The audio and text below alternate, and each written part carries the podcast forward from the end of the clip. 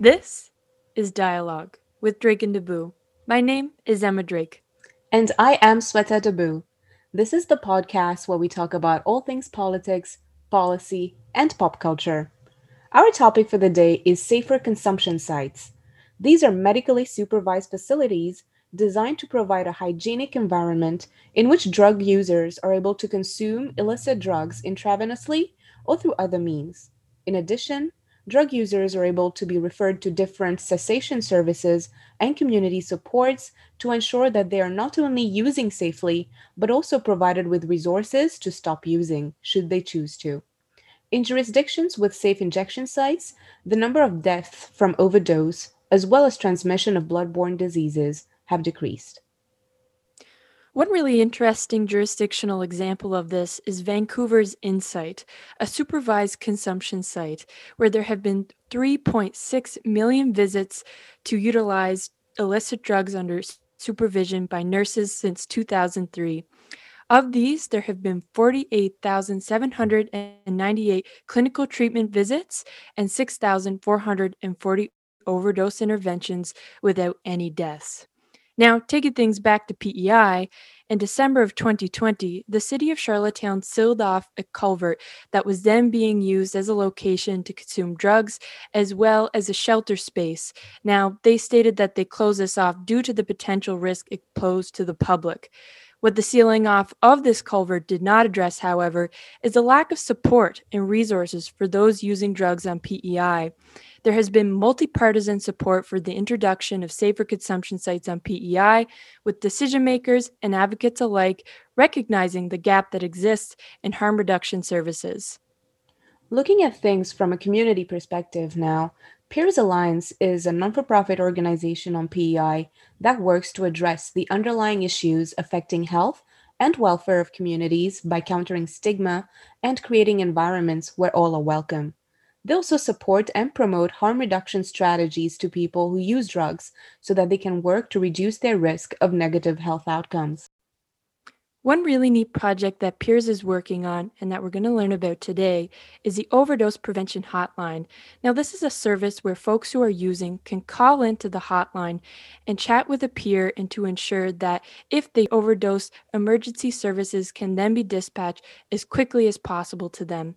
In addition, Peers Alliance has been one of the most vocal and effective advocates for safer consumption sites on PEI, including a presentation to the Committee on Health and Social Development. For the first time on Dialogue, we have not one, but two special guests. With us today are two employees of Peers Alliance and our new friends, Angèle Desroches, Program Outreach Coordinator, and Arthur Sheeran, Overdose Prevention Line Project Coordinator. All right. Thank you so much, Arthur and Angèle, for being with us today. First question How are you both doing? Well, first of all, thanks so much for the invitation. It's lovely to be here. Um, and I'm doing fantastic today. How about you, Arthur? Yeah, th- thanks for having us. And I'm doing pretty good. It's a pretty mild day outside, so nothing really to complain about. Mm, awesome. Very done. Thank you so much for taking time out of your day for being with us. And you know, the first question right out of the gate is what is a safe injection site and how do they operate?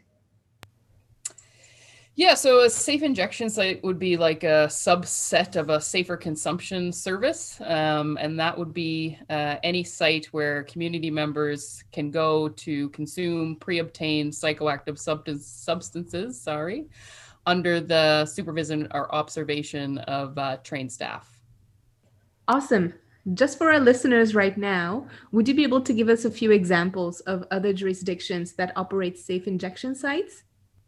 Yeah, so um, there are different services that have popped up, uh, or not popped up. There's a long history of safer consumption services being offered in Canada. Um, so, like I said, safe injection sites would be safe consumption sites where the only method of consumption uh, sanctioned is injection.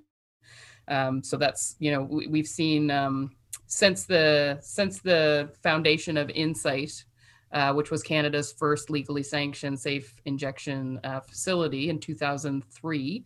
Um, the trend has been towards uh, more safer consumption services than safer injection. So, spaces where community members can consume illicit psychoactive substances through various means, whether that be, um, you know, snorting, uh, oral ingestion and and injection or, or smoking in some cases. Um, currently, there's two pathways for um, legally sanctioned safe, safer consumption services.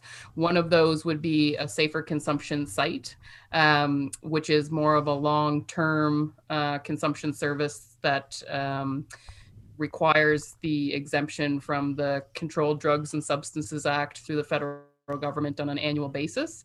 And the other is uh, an overdose um, prevention site, um, which is conceptualized as more of a short term service. Uh, and those exemptions from the Controlled Drugs and Substances Act uh, are administered on a six month uh, basis.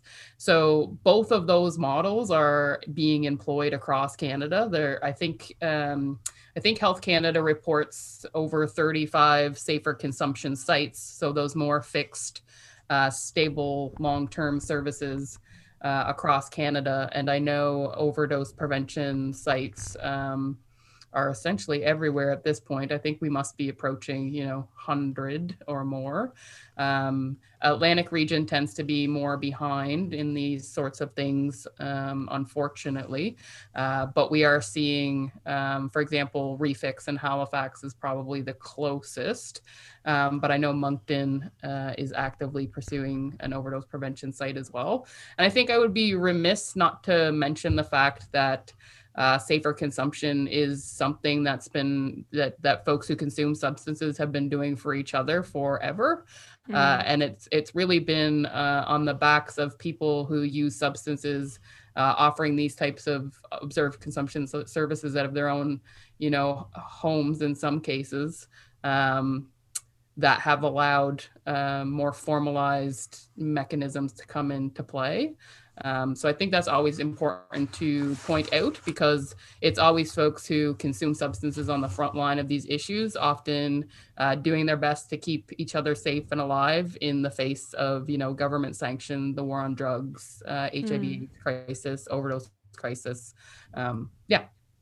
That was extremely comprehensive, and, and I'm I'm very appreciative too, Angel, for your breakdown of the difference um, between safe injection sites, safer consumption sites and then of course the overdose prevention sites. So um, that's something you know i, I, I definitely um, i will honestly say I, I did not know the the difference in and i'm very appreciative of that breakdown and i, I hope listeners are, are too. So that's awesome. And and as we know right now um, in atlantic canada sorry the maritimes rather um, refix in halifax was one of the first sites to develop in Atlantic Canada and the Maritimes, which was awesome to see. And this was very recently. Um, and as we know, and, and kind of the reason why we're, we're talking here today is that PEI does not have the safer consumption sites.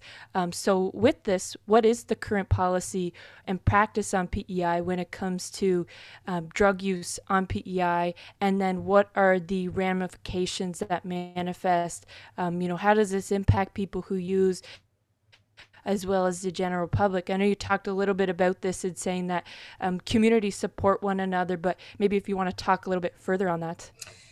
Yeah, and I think when I look at policy, right, um, it's really the Controlled Drugs and Substance Act at the federal level that creates the context from which these services are offered. Um, and so, um, you know, PEI has a mental health and addiction strategy. And I would say that the focus of that strategy is um, increasing access to uh, treatment oriented services for folks who are ready to take that step.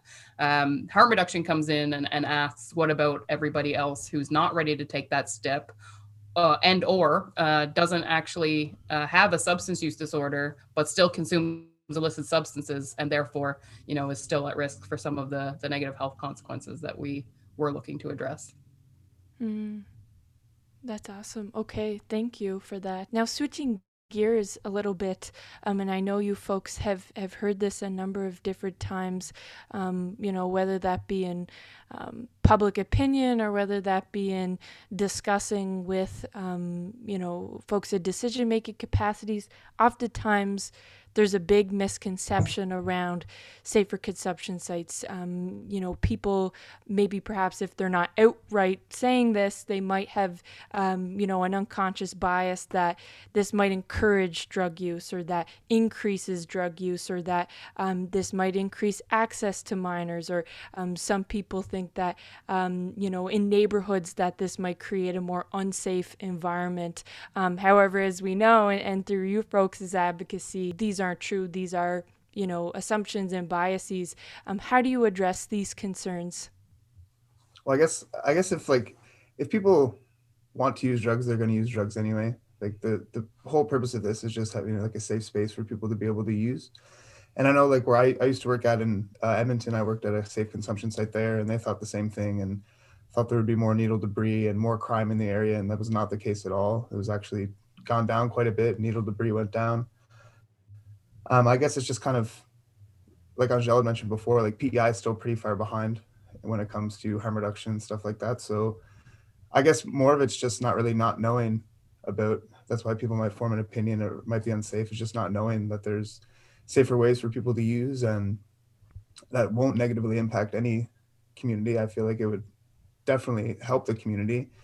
Um, and in turn, like having an overdose prevention site or a safer consumption site it's kind of like an umbrella service, right? Because people will go there, they'll build relationships with people that work there, and maybe access other needs or services that they might not have wanted to ask or a- access about before. So like such as like um, dealing with like homelessness or certain mental health supports, mm. and it just it's kind of like get your foot in the door to have conversations and dialogue with people that use drugs and that are experiencing those things. So it's it's more than just having a place for people to use drugs, and I know that's how people view it, and it's so much more than that. Mm.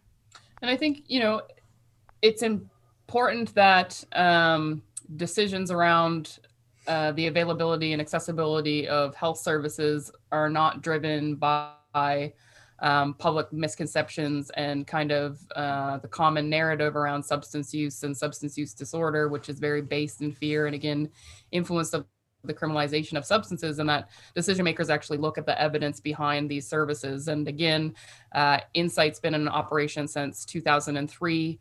Uh, it was conceptualized as a research project. It has been intensely studied since that time, and a lot of um, subsequent research has happened around safer consumption services since that time. Uh, and the research addresses all of those concerns quite well. Um, and there's no evidence to support notions such as uh, you know these services increase drug use in communities. Again these are services that are targeted towards folks who are already consuming. There's no evidence that uh, these services increase crime in community. Public uh, impact assessments conducted with Insite show the exact opposite that they had a uh, that the the location of the the program actually had a positive impact on community. So looking at the evidence is, you know, that's that's what we want to be driving these decisions. Mm-hmm. Mm. Absolutely, and what you folks are saying is absolutely music to our ears. I know I'm speaking on both on behalf of Emma and I when I say that we love a good evidence-based approach that is supported by fact, that is supported by the science, that is supported by the evidence. So you know hearing you say that is always uh real is, is really cool. And especially in the context of something as important as safer consumption sites. So thank you for that. You know if we look you know t- to alberta for example we see what happens when politics uh, starts to influence how uh, health services are conceptualized rolled out and delivered. And um, it's not a good scene so i hope um, you know decision makers look at that and and realize that's that's not uh, a way to approach an issue and uh, you know, unfortunately, a lot of folks are dying. Um, why Alberta does what they need to do to align their policies and practices. Mm-hmm. Absolutely. Uh, looking a little bit closer to home now, um, in December of 2020, a culvert that was commonly used for drug use, but also where a number of homeless people um, had been taking up residence, was closed by the Charlottetown police on Water Street. In a statement to CBC, Angele, you stated that the fact that people were using the tunnel as a shelter and as a place to consume drugs highlights that members of our island community are living with complex mental health issues and substance use disorders, and these folks are really struggling to get their needs met. City Councilor Greg Rivard and former Minister of Health James Aylward both stated that they were interested in researching the policy option um, in the form of safe injection sites. Do you find that the closing of the culvert uh, pivoted policy approaches to safe injection sites by decision makers such as the City of Charlottetown, Department of Health, as well as other stakeholders such as Charlottetown Police? Um, if so, how? If not, why do you think that is? Yeah, so I think um, the the the closing of the culvert or the bulldozing of that area um, did stimulate a lot of public interest and and conversation, and that included dialogue with decision makers and stakeholders, which is you know absolutely fantastic, and we recognize that that's part of the process. Um, but there is the adage in community that you know you talk, we die, uh, and actions do speak louder than words. And at present date, we currently still do not have a safe consumption facility. Um, so I guess we can draw conclusions from that. Um, obviously, we are, you know, very much engaged and willing to speak to any decision maker who wants to talk about uh, these types of services uh, in more depth. Um, but we are of the mind that actions do speak louder than words. Mm-hmm. Absolutely. And speaking of, you know, action speaking louder than words and, you know, just going through the process and talking about it before implementing any, you know, tangible steps. Um, on Wednesday, January 27th, Peers, and Peers Alliance actually presented to the Legislative Committee on Health and Social Development on the need for safe injection sites on PEI. How would you describe was the reception of the committee to this presentation, and were there any barriers to safe injection sites that you predict might come into play as to, um, you know, what they do going forward with this presentation? Yeah, so I think the the legislative committee was uh, super welcoming and very engaged. There was a lot of uh, good questions and great discussions, and and certainly anytime an opportunity like that presented itself, we're more than more than willing to jump to jump on it. Um, as a small community based organization, we haven't gotten into the weeds of uh, kind of the infrastructure required to deliver some that service locally. Um, recognizing our own own capacity. Um, so things like uh, space, insurance, the resources to train and properly equip staff that you would have in those spaces, for example, uh, would be barriers uh, that have prevented Peers Alliance from just going and you know trying to set up an, an overdose prevention site. Mm-hmm. we really recognize the value of of bringing. Um, you know the health authority and, and other stakeholders to the table to make sure a service like that is is rolled out in a really uh, ethical and accessible way um, and it's not something that peers alliance can can do alone mm, yeah and, and that's the i think both opportunity and challenge as a as a small community based organization you're always at the root and reflect the on the ground challenges that people face and and you're able to reflect that in a genuine way. But um, being a nonprofit organization sometimes that presents a big capacity challenge and you know not being able to get up and you know find space during a housing crisis and you know open up shop and train people and this sort of thing and amidst the global pandemic you know it's it's definitely hard on a good day, uh, but but now it's definitely more challenging. And um, I know Sweta and I feel the same way. Having presented to committee before, it's always really exciting because as you know as nonprofit organizations and with the challenges with that it's always awesome to be able to um, really educate people too and, and particularly those in decision making capacities kind of back to what we had been talking about earlier with um, you know oftentimes people don't maybe have the right information or maybe haven't been presented um, the most up-to-date data and, and things like this. And that's always a good opportunity to not only do that but have it on the record and, and have that for historical uh, purposes moving forward too. I think like um, one of the big distinctions that we wanted to make in that presentation uh, was between the the um, safer consumption sites and the overdose prevention sites and the fact that um, federal government has pre-issued those exemptions to provincial and territorial governments to uh, give more um, independence in terms of um, where those services are needed locally and where they should be uh, initiated. Um, so I'm not sure if you know everyone was aware that that barrier is actually removed, um, mm. and and our our health system could be responding in in a more meaningful way. Mm. Yeah, and, and I hope too um, obviously I don't speak on behalf of any MLA, but um, I hope too for for their case that was similar to what we're kind of experiencing right now, an eye-opening opportunity to say, oh hey, I didn't know the difference. I just thought it was, you know, safe injection sites, but there's actually, you know, safer consumption sites and then the overdose prevention sites. So um, that's awesome. The limits around Peers Alliance in terms of funding streams as well, right? So we're primarily funded through federal funding streams, which cannot be mobilized for frontline services because that is considered a provincial responsibility, right? And so mm. um, we're a little bit constrained that way as as well. Uh, so wanted to, you know, uh, this is a service that we we know has been needed. We've actually been hearing from community members that this is a service that's been needed since 2017. So it's certainly been uh, on our radar um, and recognize it as an important uh, thing to push forward. But it does feel like there's more appetite, um, you know, from other stakeholders and decision makers now, which is, you know, encouraging. Mm. Mm. And and moving forward, kind of knowing that there is that appetite, both from, I think, you know, the community that you folks serve, as well as, you know, we we've seen recently folks at city council have stated that they're interested in it. Um, you know, city police have stated that they're interested in it. Um, the former uh, minister of health has stated that they're interested in it, and then as well, just kind of, you know people who are just simply interested in it because like oh hey this is a really neat policy idea.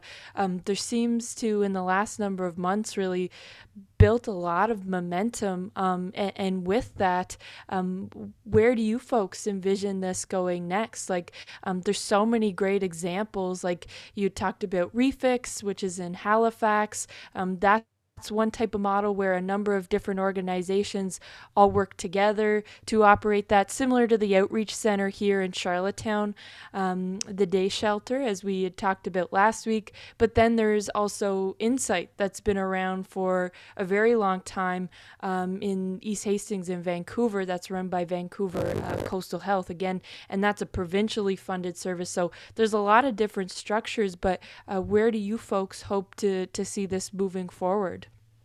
Well, moving forward, I would like I would like to see Prince Edward Island have one um, in the near future. Whether not sure how long that's going to take, but hopefully within the next year there would be one here because it definitely is a it is an issue on Prince Edward Island that people don't have a, a safe spot um, for them to be able to use. As Angel stated earlier, a lot of people do run them out of their homes, and it's not necessarily sanctioned or governed, but it's like, hey, like you want to use, okay, well, I know you'll be safe here, so like you can come and it's happening it's happening anyway right? So we may as well have a place where people can actually do it and be safe from being charged with uh, drug possession um, for simple possession just for um, substances that they're, they're consuming. And uh, yeah hopefully within the next year i would like to see that happen whether or not i guess it just depends on the government too. And like we'd stated like prince edward island's pretty well, most of the Maritimes are pretty far behind and compared to the rest of Canada, but we're getting there. And it, like you said, it has it is gaining momentum, and it seems like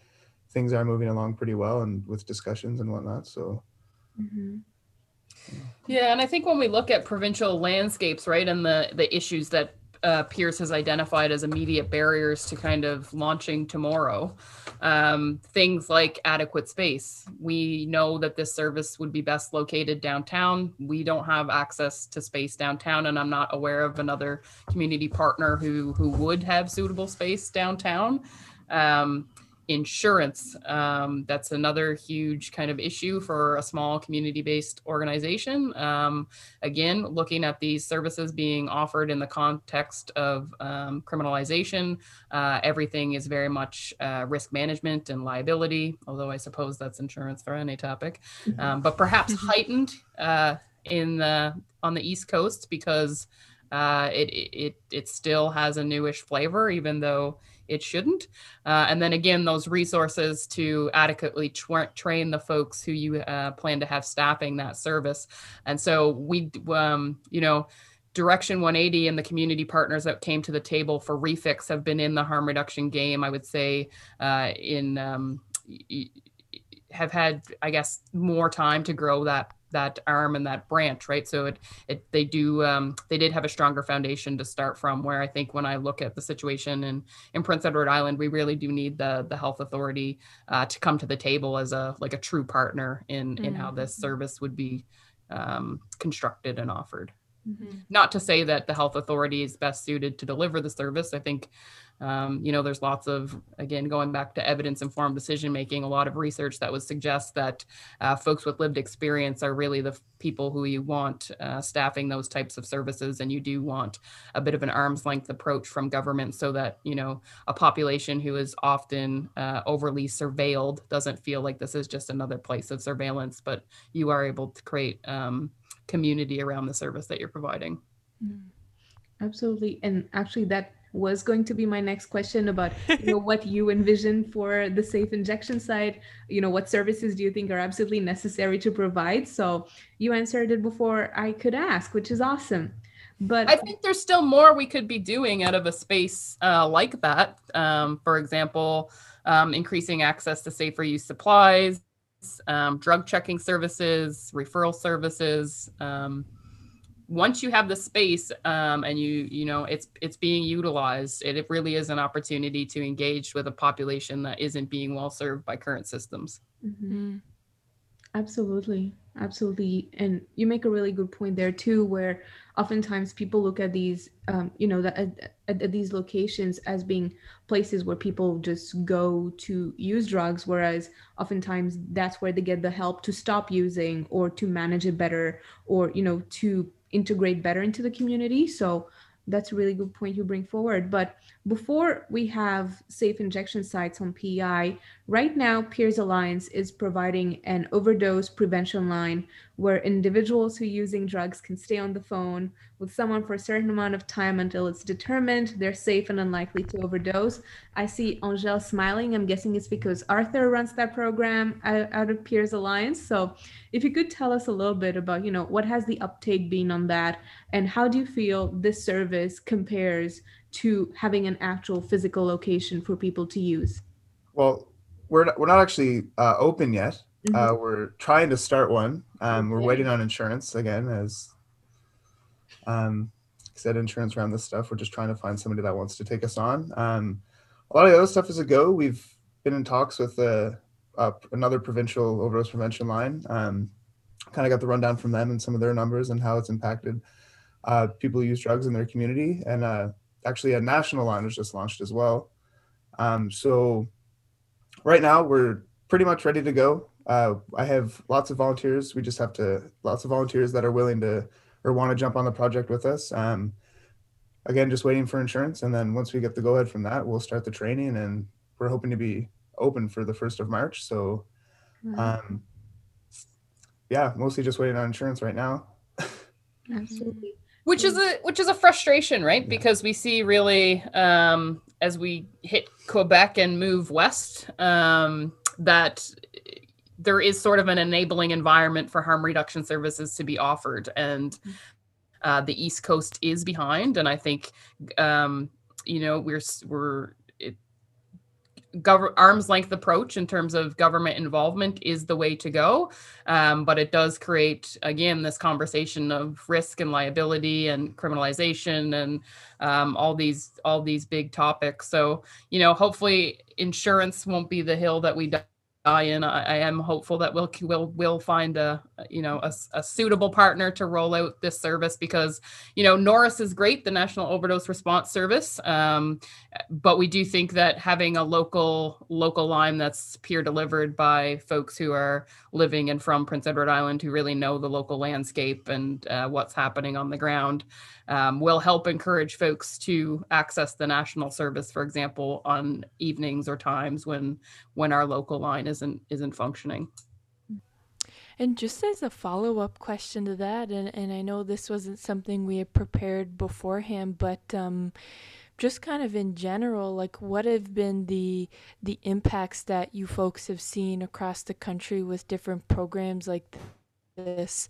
Um, I, I, mean, it sounds awesome. It's very similar to other types of, of services we, we know of that exist. For example, like Kids Help Phone and um, different items like this that can can help in a crisis situation to uh, support folks and talking through and having someone there. Like um, I've listened to a number of different interviews and it's it's quite moving just really the role that these types of services play um, do you folks want to speak a little bit further to that well, I think you know when we look at the overdose prevention hotline, um, the capacity to have rural reach is extremely mm-hmm. important in Prince Edward Island. Right, there is a population of people who are using alone and in secret in locked bathrooms, um, and that's just a recipe for disaster. So this service would at least provide them with you know a lifeline, not to be overly dramatic, um, but a safe a safe line to call uh, while they're consuming to ensure that they're safe uh, during consumption and and following consumption. Um, whereas the safer consumption site or overdose prevention site um, would be, you know, it's not it's not the same service. Um, it is, you know, being able to access a physical space, to have some place to go, to engage with trained staff, uh, a place where maybe you're able to get some safer use education, a place where you're able to access safer use supplies. Like those aren't they're not the same service, and they're not probably going to meet the same, you know, demographic, but uh, in Prince Edward Island, although we are small, um, there are a lot of folks who are engaged in substance use, right? And they don't all live in Charlottetown. And so, mm-hmm. yes, absolutely, there is a population in Charlottetown who is really, really struggling to get their needs met, and and they need services. But there's also folks in rural communities who, who need services. And now I'm going to let Arthur say something because I'm talking too much. I envision that would happen anyway. no, it's okay. No, I talk great. too much. No, she doesn't. She everything she says is on point and wonderful, so she can talk away. Um, but yeah, so like it, it's kind of it kind of be like a, a, virtual overdose prevention site. So people would call in, um, say like, hey, my name's so and so. They can choose to give us the real name or an alias if they want. Um, uh, where they're at, uh, the location that they're at, um, and basically what substance they're using. So like for instance, if somebody's using fentanyl or some sort of opiate, uh, they would uh, ingest the drug. Uh, also, we would ask for like route of administration too. And not everybody's going to be injecting. Some people might be snorting it or smoking it or taking it orally. Um, and then like based on that, uh, they'll they'll say that they're doing their substance, and then after like a, a, period of time, if we don't get a response from them, then we know that it could be a poss- like possible accidental overdose. Um, so we would dispatch EMS to that person, and it, it kind of like like a lot of people too, like if, if they have naloxone on hand and they're like using alone, like chances are if, if you're going to overdose, you're not going to be able to do it. By the time that you realize that you're going to overdose, you're not going to be able to give yourself naloxone. So it's it's kind of like a buddy system, I guess, in a way where people can people can call in too. And and I don't envision it just being like people that use drugs to call in either. It could be other health professionals, maybe um, asking questions about the service or other services, and it could be like even people that do use drugs could be calling in and asking for other services too, like where's the nearest needle exchange program or um, maybe like the food bank or soup kitchen stuff like that. So we're hoping that um, whenever we do the training we're going to train the phone line operators and other uh, services too such as like using 211 and how to access things like that. Um, but yeah i think i think it's super neat in pi as angel said about rural communities and stuff too. And even for people that even if we did have an ops here not everybody wants to know that people they're using drugs right? It's still so so stigmatized. So even for people that are home and maybe they are using a locked bathroom or they're scared of their roommates or parents finding out or you don't really know anybody's circumstances right? So i think it's i think it'd be a great tool um, and even just connecting with people too that, felt have felt that they don't necessarily deserve help or think that they can access help because of everybody's told them before like the stigmatization of even using drugs. So so yeah hopefully it'll be open in march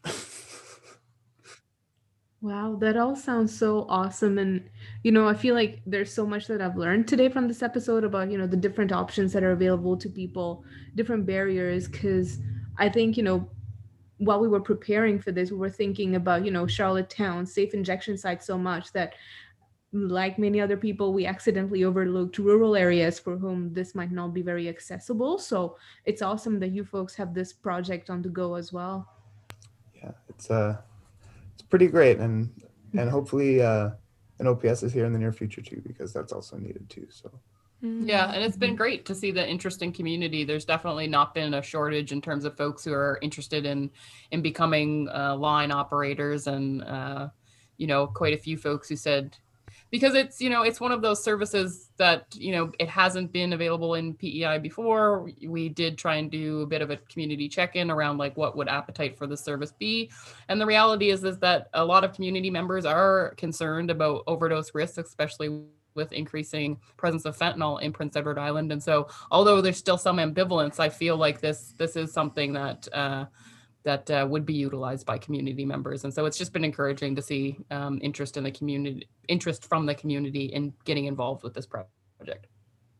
I know, like we, uh, I get so excited and because I'm learning more. And, and anyways, this is such a neat project.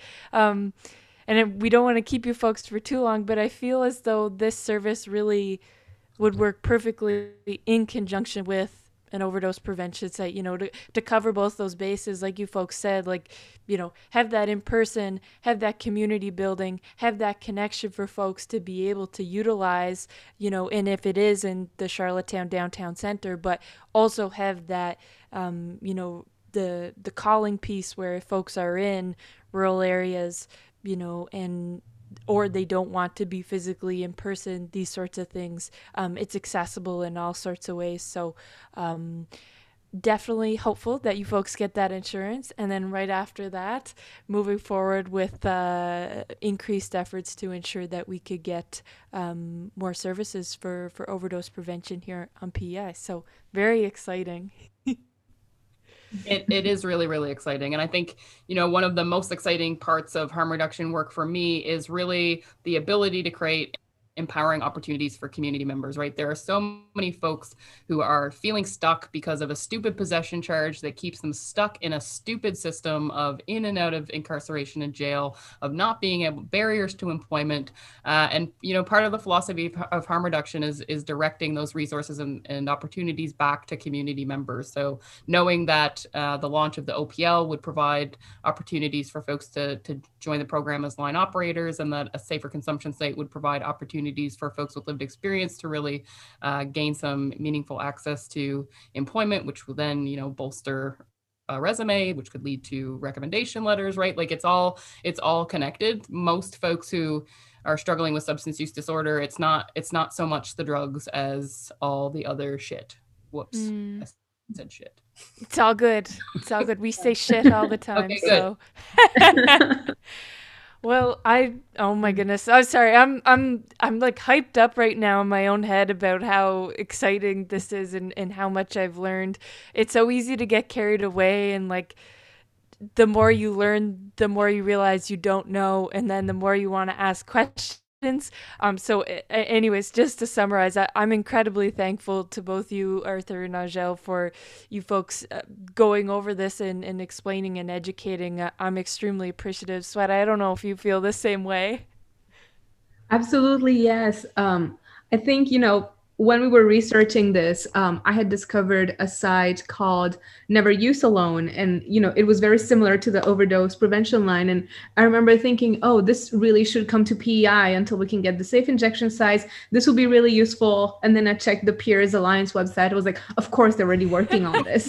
like, this is of course, if there's a cool uh, service that they could provide to help people, they'd be working on it already. So, yeah, it's pretty awesome. oh awesome. thanks thanks so Thank much you. for having us this is great Yeah. Well, well, thank you so much. We have one last question for you folks. Um, as our, our listeners would know, this is typically the point in the episode that we we do a beer panel. Now, that being said, I've prepared something a little bit more eclectic for today, uh, but I'll leave that for the end. Um, as always, we like to first provide our guests, our special guests, sorry, the opportunity to speak on the panel first. So, whatever you'd like to share, I'm just, we're going to open it up. It could be beer, it could be a vinegar pie, it could be a restaurant, could be some music that you haven't listened to in a while that you want to. So, I'll hand it over to you folks to share whatever you want to share. Um, I haven't drank beer in a couple months, but when I was drinking beer, I think my favorite was definitely Snowbird. Oh, Like yeah. Hun. Really Juicy IPA. Yeah, and uh, also one more, third place, but they don't have it anymore. Uh, Commons. That was also Mm. a good one too. I love both of those. All I all three of those. Sorry.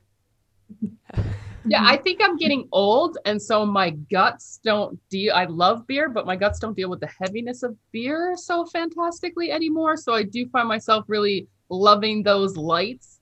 Uh, so like Corona with two limes, that's right up my alley. Mm.